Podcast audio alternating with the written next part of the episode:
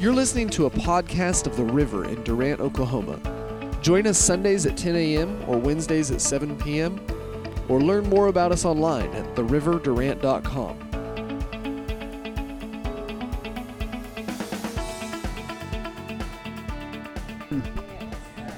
All right, take your Bible.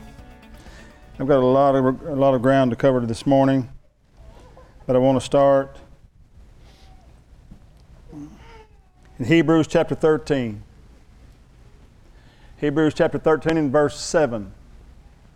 You're going to try to keep up with me in the sound booth. That's great. Hebrews 13, 7.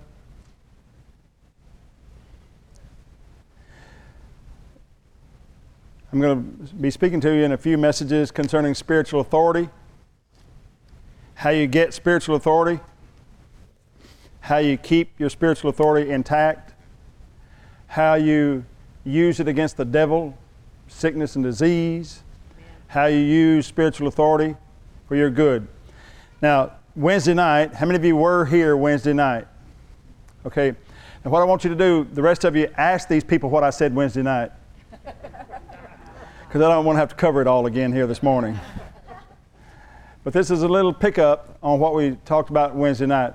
Wednesday night, we reestablished the fivefold ministry from the scriptures. We looked at them as the giftings, the, what, what the Bible calls the ascension gifts, meaning that when Christ rose from the dead, he ascended on high and gave gifts unto men. And the gifts he gave were five primary gifts apostles, prophets, evangelists, pastors, and teachers. And this is how Jesus manifests himself to his church today. I'm not going to say it's the only way, but it is the authoritative way he, he manifests himself to his church. It's not the only way. You, you might have a vision of Jesus that doesn't include Pastor Ann, but, but, but the primary way he manifests himself in authority to his church is through apostles, prophets, evangelists, pastors, and teachers because this is the gift of Christ Himself. Remember, we looked at the, the, the word up. It was not the it was not the word charis, meaning gifting. It was the word dorea, meaning the gift, or doma, also is another one of those words. It means to to give a gift, a principal gift. That Christ Himself is a gift to you. Did you know that? Did you know that Jesus is your primary gift? Well, He shows Himself in authority terms, in ter- terms of authority as apostle, prophet, evangelist, pastor, teacher to you. And that's why this church has always been, from, from my, my understanding, even before I came to know the people here, has always been connected to apostolic ministry in some level. And uh, a fivefold ministry. Praise God. Now, having said that, I want you to understand that there are some great blessings and benefits, but before we get to the blessings and benefits, I want to look at the responsibilities of every believer concerning this, concerning our relationship to the fivefold ministry. Listen to this. Remember them which have the rule over you. Which have the rule over you. Now, not every translation puts it that way, but if you look it up in the Greek, this is the best translation of it. I love the King James Bible because it's right most of the time. Can I say most of the time? Every English translation has flaws. There's a, it's a very difficult thing to translate from the Hebrew and Greek into English. But the best one, I believe, is the KJV. Now, you may have an opinion, but I have a microphone, and uh, remember them. Remember them which have the rule over you. The rule over you. Them that have the rule over you. Let's, let's, let's, let's make a friend of that phrase by saying it. Them that have the rule over you. Now, Americans don't like this kind of talk, and I know I happen to be in America, although it's Oklahoma, it's still America. And Americans don't like this kind of talk, especially in Oklahoma because we carry our guns showing. You're right? I mean, it's hard to think about somebody ruling over us. We don't want nobody ruling over us. Who rules over us? Well, this says those who've taught you the Word of God. Those who teach you the Word of God should be in rule over you. I didn't write it, I just found it. Those that really have spiritual rule over you are those that teach you the Word of God. And he says, Remember them which have the rule over you, who have spoken unto you the Word of God, whose faith follow. So there's two points here remember them and follow them. How many of you know that sometimes you reach points in your life where you just don't know what to do? You reach points and you're like, well, I don't know what to do. I had a young fellow call me the other day. He uh, was one of my students, and he wound up being a part of the church in McKinney under Pastor Eric. he said, I had a situation. He said, I had a situation come up, and he said, all I could think of, what would Pastor John do? No, I was flattered by that, but I, I'm, I'm not one to push my authority on you, but, but when you are submitted to authority, that's how your heart thinks. Thinks, what would he do, or what would she do? That one that, that God that spoke the word of God to me, you think, what would they do? Because you're really looking for what would Jesus do? Yeah. Right. WWJD. Yeah. Some of I saw some of you wearing the bracelets. How many of you wore the WWJD bracelet? Yeah, you did. You wore it. Yeah, because you won't know what Jesus would do. Very often, you're going to find what Jesus would do in the pastor. Yeah. Thank you for your enthusiasm. I said, very often you're going to find what Jesus would do in your pastor. Amen. All right, thank you. Y'all must be Democrats on this side or something. I don't know. just kidding, just kidding, little joke. Remember those who have the rule over you, follow those who have the rule over you. First of all, we have to acknowledge that there are people that rule over us in the kingdom of, in the kingdom of heaven. It's the will of God for you to understand that there are people in the kingdom of God that rule over you. And it says those who, who teach and preach the Word of God to you, who have spoken to you the Word of God. Now, would you take your Bible and turn down to verse 17? Roll down to verse. Oh, wait a minute. Before we go to 17, look at verse 8. Jesus Christ, the same yesterday and today and forever. Why would that verse be behind verse 7? Why would he come up with that right out of verse 7? He's telling you something important. Jesus never changes. He rules over you through those who teach you the Word, and that will never change. His way of doing business will never change. You think, you think there's going to come a time where you don't need to go to church, don't need to sit under the Word? That will ne- no, Jesus will never change. You know, we've used this against our, our family members through the years, all of us have, who don't believe in miracles. The Bible said Jesus Christ is the same yesterday. If He ever worked miracles, He still does. How many of you know that's okay? That's okay to use that verse like that? But that's not what it's talking about. It's not talking about Jesus working miracles. Here in this context, it's talking about how Jesus rules over his church. He's always done it through delegated authority. Amen. Remember and follow them. And in verse 17, look down at verse 17. Obey them. What? What's the phrase? Which have the rule over you. Oh, this is uncomfortable. I know it chafes you a little bit, you American Jew. Stop talking about somebody ruling over me. I don't want to have it. Obey them which have the rule over you.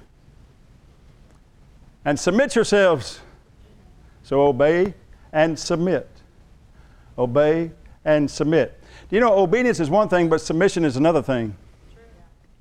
Obedience is an action, submission is an attitude. It's not enough to obey, it's only enough to want to obey. I'm going to do it, but I don't like it. Well, that's the best you can do, do it. that's the best you can do, do it. There ought to come a time where you get a submissive heart toward those who are in authority, not a rebellious heart against those who have, have authority. Obey them that have the rule over you. Submit yourselves to those that have the rule over you. Now, he's not saying to, to be weird about this. Let me tell you where the lines of authority stop with somebody like me and Miss Ann. Our lines of authority stop if we try to get you to do something that's unscriptural. We try to get you to do something that's illegal. We try to get you to do something that's immoral. We have no authority there. But as long as you're being taught the Word of God, Everybody with me? I don't teach you what I want. That's how cults get formed. But we can't throw all of these truths of submission out because there's such a thing as cults. Everybody hearing me? You submit yourselves to those who have the rule over you. That is, those who've taught you the Word. The day I stop teaching you the Word, stop submitting. Stop obeying. Call the cops. Do something. Just stop Okay? When I start just giving you my opinion about everything, like happens in about 90% of most churches, you just get opinion. And they don't dare t- teach these things because it feels like when a preacher preaches this, it feels like he's trying to garner authority. Did I just talk to somebody right there? When a preacher preaches this, it feels like to some people that, well, he just he just trying to magnify his office. No, I'm not trying to do that at all. But I'm unafraid of teaching the Bible. Okay? We're going to teach the Bible. Obey them that have the rule over you, and submit yourselves, for they watch for why? Why? Why? They watching out for your soul. As they that must give account, that they may do it with joy and not with grief, for that is unprofitable for you.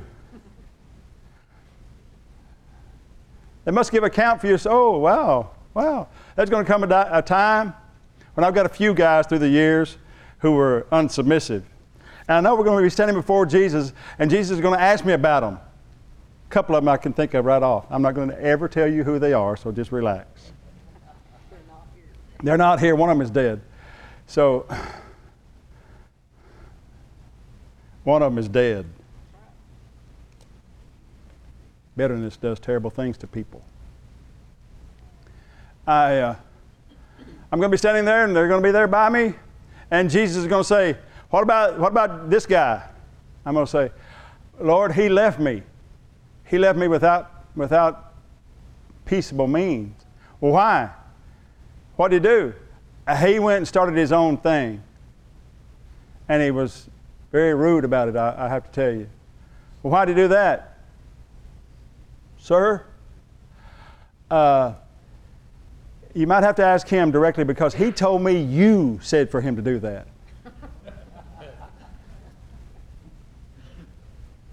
I don't have to give him no more account. My account ends right there. You understand? Same way with you and your kids, the people that work for you. All of us have realms of, realms of authority, and we are going to have to give account for the authority that we have. But let's admit it. Let's admit it. Everybody is under authority by choice. We're all under authority by choice. Every, we talked about this last week. Everything is a choice. Slavery is a choice. Being under authority is a choice. Rebellion is a choice. Everything is a choice. You're here. Did anybody, did anybody knock on your door this morning and handcuff you and drag you to church? No, you're here because you choose to be here. Nobody makes Miss Anna and me come, come, come here. No, they, they, we can't be forced to do anything we don't want to do. We're here by choice, under the authority of this leadership here, under the authority of Almighty God, just like you're under authority. We all do this by choice. And that's what makes it a beautiful sacrifice because you're not forced to be under authority.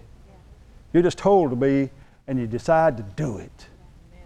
That's a beautiful sacrifice to the Lord. He receives that as worship. As worship. Glory to God. My, my pastor, I'm going to tell you a long story here in a few minutes about this man. Came into my life in 1989. His name is James E. Hester. Dr. James E. Hester was one of those Baptists back in the 70s, what got Holy Ghost filled and started speaking in tongues. Did that surprise you at all? Because the word Baptist and tongues don't really go in the same sentence. he had good Baptist theology and got baptized in the Holy Ghost and started speaking in other tongues and had himself a revolution in life, a major change. He became my pastor through a series of events that I'll tell you about in a few minutes. But I'll tell you about one day. He called me and said, John, I want you to go to uh, Mississippi and try to get this boy in your, in your network of churches. That went so sour with me, it made me so mad. He told me the guy's name, gave me his phone number. I said, Yes, sir. Yes, sir. I'm trying not to let my anger and displeasure show. Yes, sir. I was being obedient, but I was not submissive. I, just, I said, obedience is okay. If you can't submit, just go ahead and be obedient. The Bible does not say you're going to eat the good of the land by being obedient. It says you're going to be, eat the good of the land by being willing and obedient. I know a lot of obedient Christians that are so angry with God, they keep doing it and keep doing it and keep doing it, and keep doing it, and they're not get, eating, eating any of the good of the land because their heart's not right. That's right. Wow. Submission and willingness. And I was fighting it. I took it all down, and I did exactly what he told me. I, I said, Yes, sir, yes, sir, yes, sir, and slammed down the phone. Walked away, and I my wife said, What's the matter? I said, That's Pastor Jim. She said, Well, what did he say? I said, He told me to go to Mississippi, try to get this guy in my fellowship. And I don't do that. I'm not drafting anybody. I let, I let relationships build and grow as God makes them happen. And I, I can't believe he's acting like a Baptist and making me do it this way. Did I do that or not? Man, it went all over me. I hate that. I hate that kind of religious kind of stuff that I thought was. I was right. Dad gummit, I was right. And she said, Why don't you just shut up? what? You know you're going to do what he told you to do. You know you're going to do it. I, I know I'm going to do it, but I'm, I'm mad. She said, Well, just shut up. I don't want to hear it. If you're going to do it, you're going to do it. Go. So I did it. I got on a plane. Now, we're non denominational, but this is my apostle.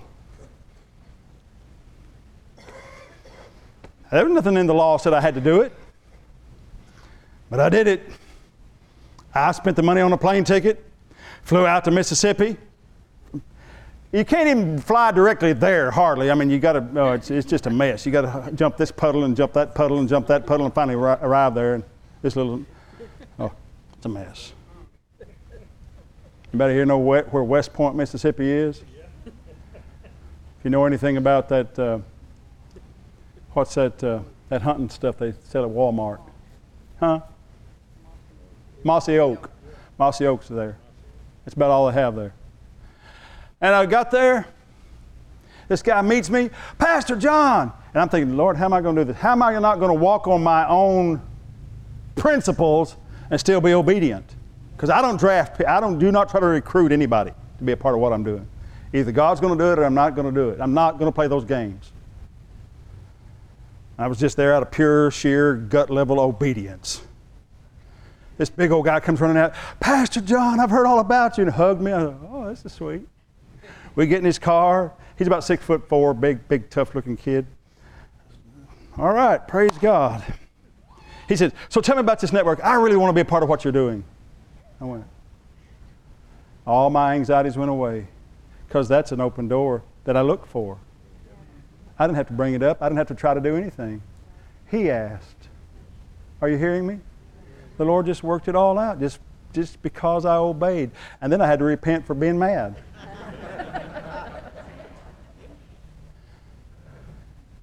all just went away. It turned out to be a great relationship. Watch for your souls as they that must give account. One of the ways you best obey God is just by obeying those who have the rule over you. Then, verse 24, look at this. Salute all them, down verse 24. Salute all them that have the rule over you with all the, with all the saints. They of Italy salute you. You know what the, the word comes from? Aspazomai aspazomai. This is the Greek word for salute, aspazomai, and it's A S P A Z O M A I, aspazomai. It means to enfold in the arms. Now it's used to mean to greet, salute, all kinds of things, but its actual meaning, aspazomai, actually means to enfold or to embrace and hug, to enfold in the arms. Meaning of the word. That means. That means it's hard to embrace somebody and be mad at them. it's hard to do. When you're mad and you embrace somebody, it almost instantly begins to go away. This says that the believers are supposed to have these attitudes. Now, now what's this? Follow, remember them, and follow them. Isn't it interesting how the church expects also oftentimes the preacher to follow culture in his preaching, rather than the church demanding of themselves to follow what the preacher is preaching from the Word? Isn't it, isn't it amazing how often, isn't it often how often the modern church, rather than obeying the pastor, get mad that the pastor doesn't obey them? But we thought he should do this. Well, I, we thought he should do that. I'm not talking to you. I'm, I'm, I'm warning you not to go that way. I'm not, uh, you don't do that. You don't, none of you do that. But if they do it, they're not monsters. They're just ordinary people like us. It's easy for anybody to go that way. That's what history tells us. Anybody can become stupid. Religiously stupid. There's stupid, and then there's religious stupid. Then the third thing, notice greet and embrace. You know what? It says that the church is supposed to seek out that those leaders and embrace the rule, those who have the rule over you. You know how many people have gotten mad because the preacher didn't shake their hand? When the, when the onus in Scripture is on the believer, the church member, not on the leadership. Am I reading it wrong or am I reading it right? I'm not trying to not do my job. I'm not saying that at all. My job is to teach you the Word of God. Miss Ann's job is to teach you the Word of God. Your job is to obey, greet, remember, and follow. That's what it says. But I don't expect that of anybody that I'm not willing to do. I treat my pastor this way too. He doesn't get out very much. These, these kids here know, have known me for a long time. How I honor the man, how I respect him, how I make him under Jesus. He's the fourth, per, fourth person of the Trinity, if you ask me. I mean, I, I, I, do what the man tells me to do. I'll tell you how I met him, how it was important for me to meet this man. In 1989, I was invited by John Osteen to come and celebrate 50 years of ministry with John Osteen. Now, but for you young people, that was Joel Osteen's dad. And Joel Osteen's ministry is what it is largely because of his dad's ministry. And his dad was a deep Bible teacher. He wasn't just a smiler and a sweet guy like Joel is. Joel, I, now listen, I'm not, a, I'm not opposed to Joel Osteen. I don't want anybody here to think that I have anything against him. But you know, if I want deep Bible study, I don't turn to his channel. I, I go someplace else. Joel is for the broad masses. Yeah. Okay? And sometimes you just want to be encouraged, turn him on, he's going to bless your heart. Amen. He's going to smile and be sweet to you and say, You can make it. Oh, you can make it today. Just stay happy in the Lord. You know, I, I love the guy. I, I really do. I'm in. Not opposed to him at all. I know he's not perfect. I know he's made some mistakes, but who hadn't? But his dad was a different thing. His daddy was a hardcore faith teacher, Bible teacher, man. It was amazing. Loved hearing John preach. And I would go down there to Houston on, on regular visits after this. But fir- our first time down there was when he was celebrating his 50 year anniversary, and there, was dig- there were dignitaries from all over everywhere that came in there. There was about 10,000 people, standing room only in the building. And I were just a couple of country kids from West Texas, glad to be there, just happy to be there, you know, to have been invited. And we're sitting there, and I'm making a list. I've still got the Bible where I made a list of all the, uh, all the spiritual dignitaries that I knew.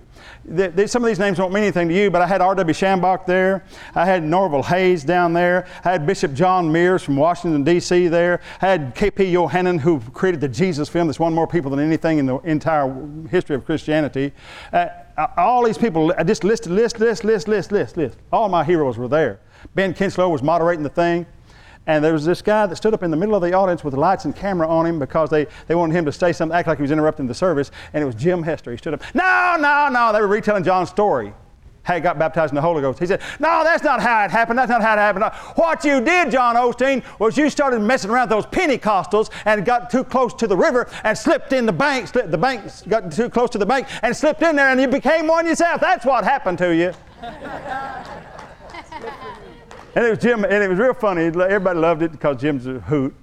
And I said to Ann, honey, see all these dignitaries? And she said, yeah. I said, if I could have one of these come, any one of these come, it would be Jim Hester. She said, really? he loves it when I tell that part that Miss Ann didn't think that much of him. really? I said, yeah, of all the people here. And Pastor Jim was a long way around the, the auditorium from us. I could say 10,000 people in there. Came time to leave, and we started leaving like cattle, just going where they led us, you know. Little hole opened up, and we step in and holding hands, you know, trying not to get separated. 15 or 20 minutes later, after we started moving toward the doors, we get to the back door out by the parking lot, and guess who steps right in front of us? Jim and Joanne Hester. I don't even know his wife's name at the time, but there they are. And Ann looks at me and she says, Who are you? I said, I don't know. She said, Why does the Lord do this for you? I said, I don't know. I think He just loves me. She said, Well, talk to them. I said, oh, Okay, okay, I'll talk to them. Uh, uh, she, she's elbowing me, John, hurry up, they're going to get away. like, like we had them on the hook, you know, and we wanted to get them in the boat. So I went up to him and I said, Brother Hester, I'm John Holler. I'm from West Texas, and I, I'm just wondering, would there be any chance that you'd come speak at my church? Where are you from in West Texas? San Angelo. We had this nice conversation. He used to be a part, he used to be the head of mass evangelism in Texas for the Southern Baptist Convention. So he has preached in every Baptist church in Texas, every one.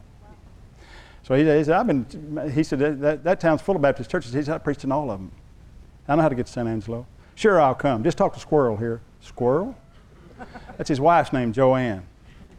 He calls her Squirrel. Okay? She said, My real name is Joanne. I said, Okay, Miss Joanne. Could we have, we scheduled, I, and, I, and to make him remember me, I, it was pouring down rain as it always does in Houston, pouring down rain. I said, Could I go get your car? He said, Well, you don't have to do that. I just grabbed his keys and ran out the parking lot, got his car and drove it up there so he could get in close. I wanted him to remember me. He said, that, that, he said, John, that's why I remembered you. I thought, what kind of dumb kid is this? From the sticks, willing to get all soaking wet for me. We, I called her a few days later and got it scheduled. That, this was in April, the end of April, 1st of May, and got it scheduled for, got him scheduled for September to come and speak. He came in September. But on July the 25th of that same year, 1989, my pastor died the one and only pastor I'd ever had from Oklahoma. From, from, he was actually from St. Joe, Missouri, but from Thackerville, Oklahoma, the man that built the church there and won my family, family to the Lord, baptized us all in Oklahoma water. Yes, the Red River is Oklahoma water. For you Texans that don't know, you need a license from Oklahoma to fish in our river. Glory to God. And uh, That man had passed away and went to heaven July 25th, 1989. That September, Pastor Jim comes, not knowing anything about me. He preaches on Sunday night, and Monday morning I get a call from him. He said, Meet me for coffee. I said, Yes, sir. Where? South Chadbourne. We go to South Chadbourne, the Dairy Queen there. We sit and talk. He does most of the talking because I'm crying. He just started pastoring me. He said, John, you need to do this, you need to do this, you need to do this. Four big things he told me, and I won't go into those four big things, but they were all accurate. He said, John Osteen told me to do this, this. He's personal friends with Brother John. He told me to do this, this, this, and this. He said, I'm telling you, you need to do this, this, this, this. He, he looked at my church and saw lack and began to pastor me and help me. I said, Yes, sir, I'll do it as best I can. He said, You need to do it, you need to get it done. He said, I know I may be hurting your feelings because I see you crying. I said, I'm, You're not hurting my feelings at all, Pastor. It's just that it's been a long time since anybody's ever actually pastored me. And I need this badly. I need somebody speaking to my life. As a matter of fact, my pastor just died this summer, and I went to Oklahoma and buried him. And I said, This was happening in San Angelo, Texas, I'm telling you. And I said to him, Pastor Jim, would you pray about, would you think about being my pastor? I need a pastor. I want you. I've only had one my whole life, and I want you to be my next one he started rubbing the table with his thumb, acting like a little sheepish little boy, you know, saying, Well, I don't know, John. I guess if you think I could help you, I mean, I. I. He just became real humble and quiet. And I said, This is the man. This is the man. He's not going to lord it over me, he's going to help me. And from that time until this, he has helped me. He's on his way to heaven now, because every time I go talk to him, he says, John, I'm so done. I'm just done. I want to go to heaven. And it stopped, it stopped breaking my heart. The last two times I've been with him, it stopped breaking my heart to hear him say that. He's been saying it for about three years. And first time I heard him say it, it just tore me up because I thought, I was thinking to myself, I don't want to get another pastor. I don't want to have to go shopping again. you know? Sometimes you have to shop till you find what you need. But he's getting ready to go now. But he's been a great joy in my life for 26 years, since 1989, pastoring me. Has it been 26? Yeah, I think it's 26 years. Pastoring me and loving me and rebuking me and telling me to do things I did not want to do. But every time I obeyed him, I got blessed. Every time I delayed obedience, my situation got worse. I'm preaching good right now. You don't know it, but I am. Every time I obeyed him quickly, I was blessed. Every time I put it off, I, my situation got worse. I could tell you about two or three situations. God knows what you need. What I forgot to tell you though, when did I tell you my old pastor, Pastor Morton and, Thackerville, went to heaven? You remember what, what date? July 25th. I found out years later that's Jim Hester's birthday. Not 1989, but 20, but July the 25th. Isn't it interesting that the man that brought me up in the Lord passed away on July 25th, and the man that took over for him was born on July 25th? I felt like that was God saying yet again. But if it's, if it's for me, if I need oversight, hello. Come on, look at, look at somebody and say, You do too. If I need oversight, come on, you, you do too. We all need it. It's not, it's not a pastor thing, it's not a believer thing, it's a Christian thing. I mean, it, you know what I mean? It's, everybody needs it. The blessing of spiritual authority. Let me, let me give you four things spiritual leadership provides, and I'm almost done. Number one, a peaceful mind. Spiritual leadership provides a peaceful mind. Because let's, let's be honest, leaders, spiritual leaders, are supposed to know what the Bible says. Every believer should know what the Bible says, but not every believer has the time to invest in the study of Scriptures like I do and like Miss Ann does. You have to work. You got a job. They're not going to let you pull out your Bible and study for two hours on the job. You've got to, you've got to pour your life. This is the will of God for you. Let me remind you that the first century church did not have a Bible, especially in the Gentile world. They did not carry Bibles around. The only word they ever got was the word they heard from those who were preaching the word. Are you listening to me? You're, I'm thankful you have a Bible that you can read and, and, and hear, but you still need to hear, put yourself under the hearing of the Word because faith comes by hearing the Word. And the context of Romans chapter 10 is that faith comes by hearing the Word preached, not by reading the Bible. The Bible never says that faith comes by you reading the Bible. The Bible says you, faith comes by hearing it preached. Yep. There's something about the connection of the anointing when it comes to you that's important. Your faith grows when you hear it preached. I said, Your faith grows when you hear it preached, when you hear the word, really hear it. Amen. I take that to heart. I even read the Bible out loud to myself just so I can hear it. Maybe you ought to try that sometime. Read the Bible out loud to yourself. But there's an interesting thing about the, the peaceableness of the mind that comes. I looked it up and I found that every single re- reference, the 13 letters that Paul wrote, now you all know my stance. Paul did not write the book of Hebrews. It is very Paul like, but it is not what we call Pauline literature. My specialty is in Pauline literature, and I can prove to you so many ways that Paul did not write Hebrews, okay? Some say he did. They have a right to be wrong, and they are wrong. But it, it was written by someone that influenced him, that he influenced very much. We know it's Paul like theology, but Paul did not write it. And here's one of the reasons why. The, every letter of the Apostle Paul that the Apostle Paul wrote starts with anybody know what word? Paul. Every letter we know he wrote starts with Paul. Was Paul called to the Gentiles or the Hebrews? Gentiles. Well, he didn't write Hebrews, did he? And the book of Hebrews does not start with the word Paul, it starts with the word God. Wow. Every letter Paul writes has, has this in its greeting Romans chapter 1 and verse 7 says, To all that be in Rome, beloved of God, called to be saints, grace to you and peace from God our Father and the Lord Jesus Christ. 1 Corinthians 1 3 says, Grace unto you, be unto you, and peace from God our Father and from the Lord Jesus Christ. 2 Corinthians 1 2 says, Grace be to you and peace from God our Father and from the Lord Jesus Christ. Galatians 1 3, grace be to you and peace from God the Father and from our Lord Jesus Christ. Ephesians 1 2, grace be to you and peace from God our Father and from the Lord Jesus Christ. Philippians 1 2. Grace be unto you and peace from God our Father and from the Lord Jesus Christ. Anybody get the idea? Colossians the same thing, 1 Thessalonians the same thing, 2 Thessalonians the same thing, 1 Timothy the same thing, 2 Timothy the same thing, Titus the same thing, Philemon the same thing. Every letter he writes has these words, grace and peace to you. Every one of them. Hebrews doesn't. But what, did, what is he saying we have? Peace from God our Father. Whew. I know people who have plenty of money who would trade all their money just to have a little peace of mind. Their mind is full of fear, full of distrust, full of anxiety. And they spend their money, they pay psychiatrists $250, $300 an hour just to try to get a little peace. But this gospel offers it freely peace from God our Father and from the Lord Jesus Christ.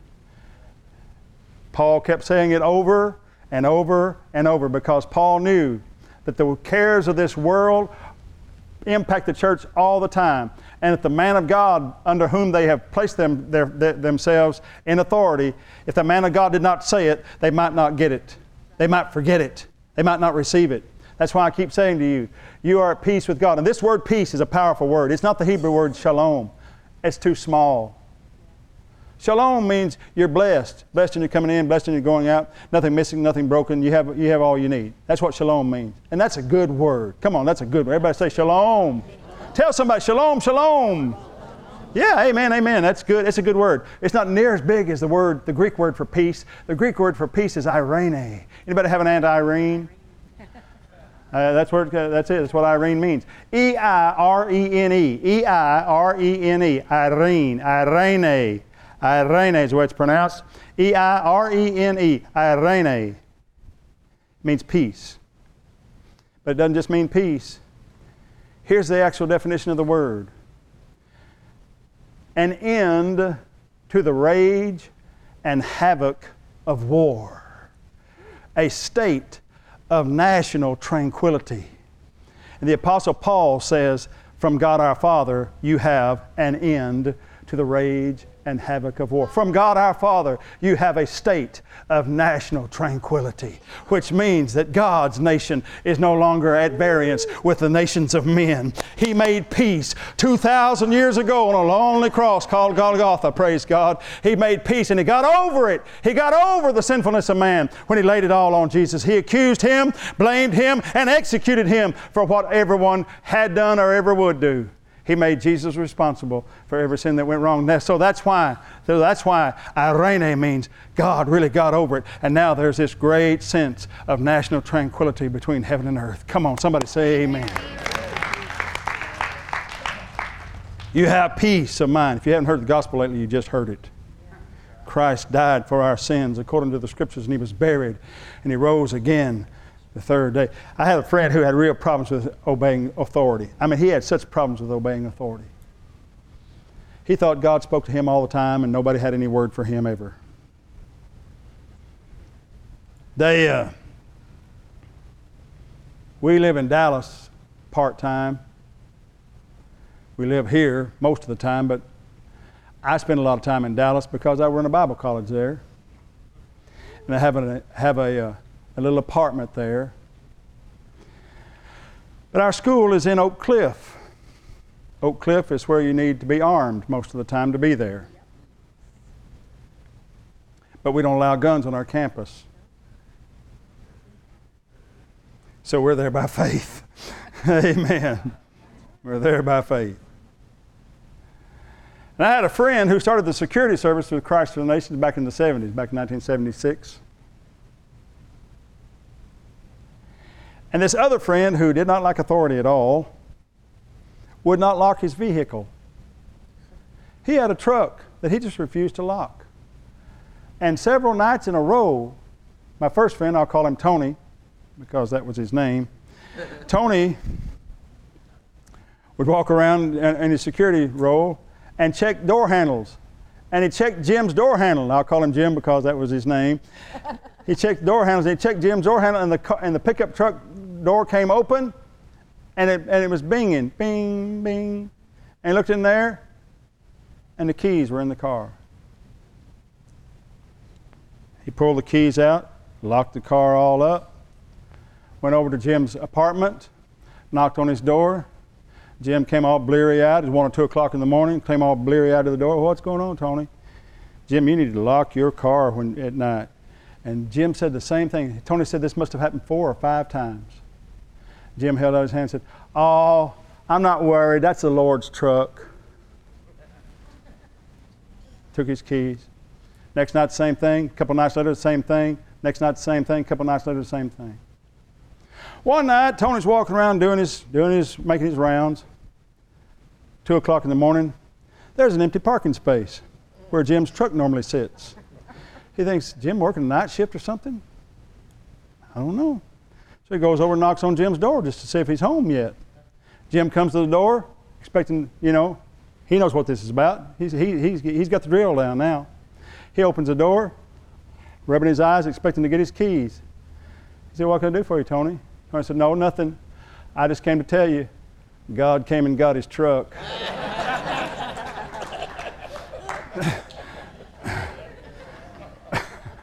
Apparently.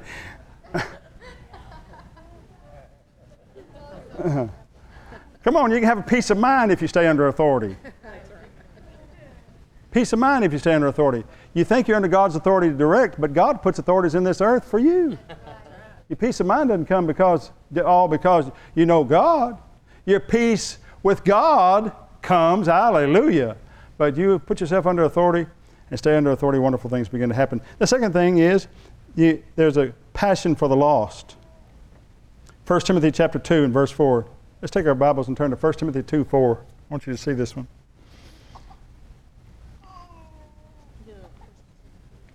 1 Timothy 2 4 says, Who will have all men to be saved and to come unto the knowledge of the truth. It is the will of God for everybody to be saved.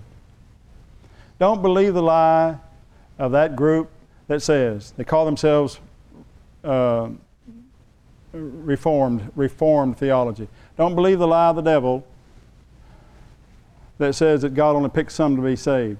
It is the will of God for everybody to be saved. Or he wouldn't have had Jesus die for the whole world. Right. He wouldn't have been in Christ reconciling the world unto himself.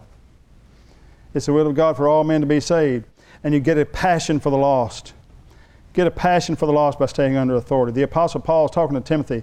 Commit to faithful men, he says in, in, in, in 2 Timothy 2 and verse 2, says, Commit thou to faithful men the things that you've learned from me. That they can in turn teach others also. He talks about four generations. Him, Timothy learned from him. Commit those things, Timothy, to faithful men who can teach others also. He's talking about four generations of the gospel being shared, being, being uh, handed down from one to the other. God's will is for all men to be saved. That just tells you that, that when you're under authority, you get the passion that your authorities have for winning the lost. One of the things we do here, you need to know this, one of the things we do here is we count how many people come to church every Sunday.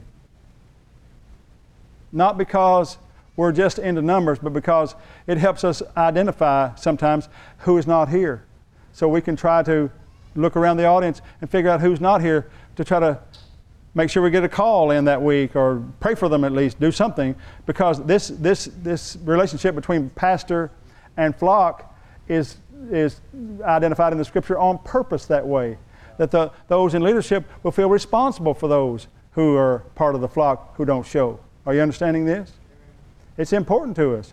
And, it, and it's, a, it's one of the measures, one of the measures of our ministry too. We believe that ministries ought to grow.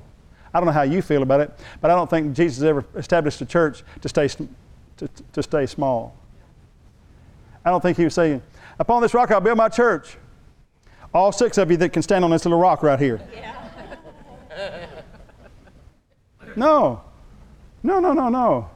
He's talking about a rock of confession upon which he can build a worldwide church. Amen. He wants lots of people. I heard somebody, when I told this one time years ago, uh, had somebody come up and brother, we've never been into numbers. I said, well, God's into numbers. He's even got a book in the Bible called Numbers. The first, the first church meetings, the first spirit-filled church meeting, they tell us how many people were there and how many got saved. 3,000. You all know this. How many got saved? Were, somebody was always counting. In Jesus' ministry, 5,000 got fed one time, another 4,000 got fed another time. Besides women and children, you already said they were always counting. Because it helped them to see what they were doing was making an impact, was making a difference. You understand this? It's important to us. It's one of the ways we, we judge ourselves and stay on track, making sure we're moving forward and helping people, helping people come along in the things of God. Because every soul counts to me. I want you to get the kind of passion in your heart for winning, winning souls, touching people's lives, telling them about Jesus, and preaching the real gospel to them. Stop preaching that gospel of, of get right, turn or burn. Talk to them about what Christ has done for them, that they can come to know Him personally, that He loves them, and He's already paid a terrible price for them. Stop talking to them about sin and talk to them about sin being nailed to a cross, that they can, by faith, just receive Him into their lives. Talk to them about that. Get a passion to express what Jesus died for. He wasn't dying just for sin, He was dying for them to be relieved of sin so that they could come to know Him personally. Who will have all men to be saved and to come into the knowledge of the truth. Thirdly, purposeful living. Ephesians 5:15, let's read that. 5, 15, 16, 17. There's a few verses here I want to read. See then that you walk circumspectly. Ephesians 5:15. See then that you walk circumspectly, not as fools, but as wise, redeeming the time because the days are evil. Wherefore be ye not unwise, but understanding what the will of the Lord is. What he's really saying is live on purpose. Don't live life as it comes. Make life happen. Live purposefully. Well, this is just my lot in life. No, no, no, no, no, no. Your lot, in, your lot in life is not what just comes to you. You decide. Things happen. Tragedies are going to happen. The devil's going to attack you. There's no question about that. How many of you have ever been attacked by the devil? All right. That's not your life. That's the one He has planned for you. But you have a life on the inside that you make happen by your confession. I confess that I'm healed by the name of Jesus. I confess that I'm prosperous in the name of Jesus. I, I confess that my business does do well, praise God. I confess that I'm going to pass that test. You say what you want. You don't say what is all the time. If you keep saying what is, what is is what you're going to keep. How many of you could have some improvement on where you are right now? Okay, I got the right message. Praise God.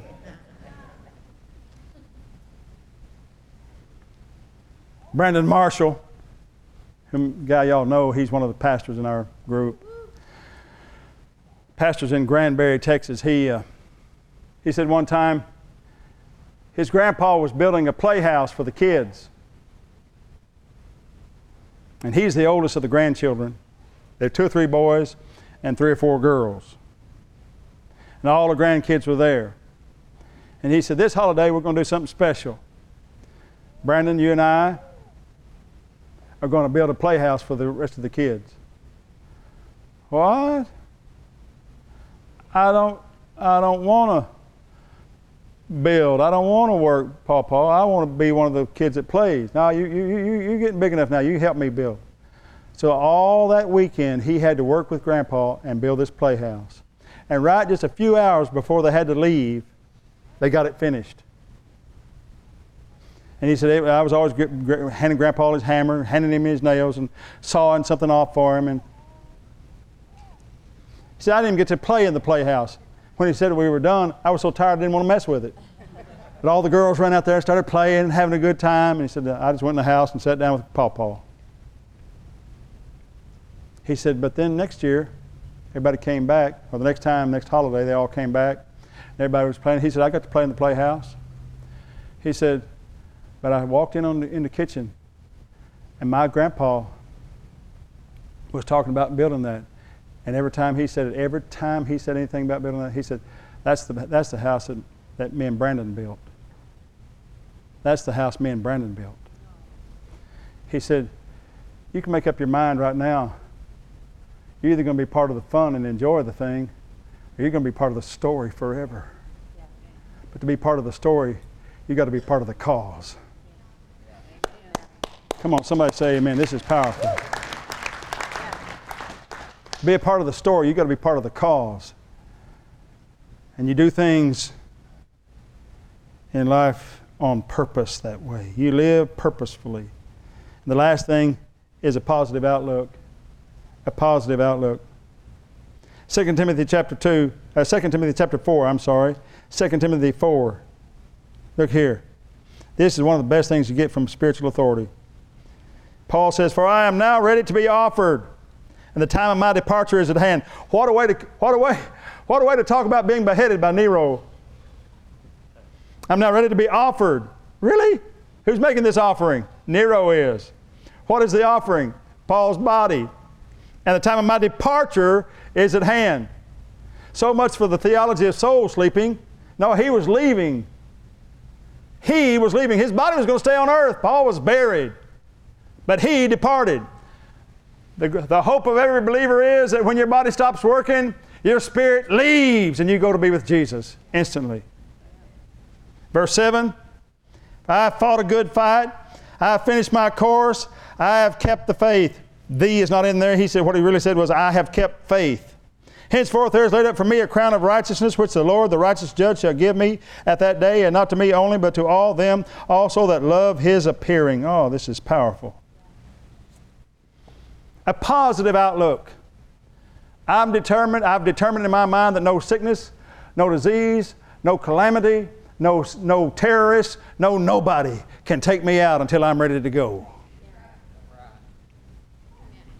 I got two people that agreed with me, three. I have determined that no sickness, no disease, no terrorist, no calamity, no nothing can take me out until I'm ready to go. Amen. Follow me. Follow me. This will help you. You make up your mind. Live your life purposefully. And don't and stop that nonsense. Well, his number came up. No, his number didn't come up. The only reason your number comes up is you, if you give in to the number. The Bible does not say God has a number for you to li- a number of days for you to live. The Bible says God will satisfy those who believe in Him with long life. God didn't say He's, he's going to let you live until He's satisfied. He said He'll satisfy you with long life. Stay here and terrorize the devil for as long as you can. Glory to God. Stay here. I wish every believer could get it in their mind to live to be 100 years old. Amen. Amen. Get a positive outlook. Stay here. Live. Be strong. Don't be afraid to face life head on. George Barna did a recent survey which uh, he compared to regular churchgoers, compared regular churchgoers to the unattached. You know what it said? He found out four principal things about them. The unattached are more likely to feel stressed out. People that don't go to church are more likely to feel stressed out. What do we say the first thing you get by, by being under authority? Peaceful. Peaceful mind. He said the second thing he said was that they are less likely to be concerned about the moral condition of the nation. What do we say the second thing you get by being under spiritual authority? Passion for the lost. He said the third thing is that they're much less likely to believe that they are making a positive difference in the world. What do we say the third thing you get from spiritual authority is? purposeful living. Then George Barna said those unattached, those who are not in church, have less optimistic or less optimistic about the future. What do we just say that we get from our spiritual authorities? A positive outlook. Of course, your life is better by being under spiritual authority. Of course, your life is better. Because if nothing else, when you get to glory, you have Miss Ann to blame. I don't know, Lord. I was there. She, she just didn't tell me. Praise God. Of course, she's going to turn around and blame me. Amen. Let's bow our heads for a moment. Thank you for your patience with me. I normally let you out before this, but.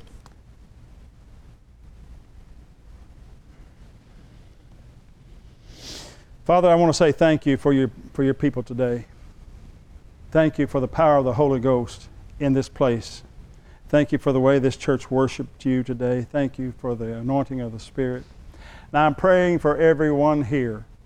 Especially we pray for those here today gathered who have never made Jesus Lord of their lives. I pray for those who need Christ as Savior. And I pray that you will touch their hearts to, to be willing to say yes today. With your heads bowed, I want to speak to you just for a moment.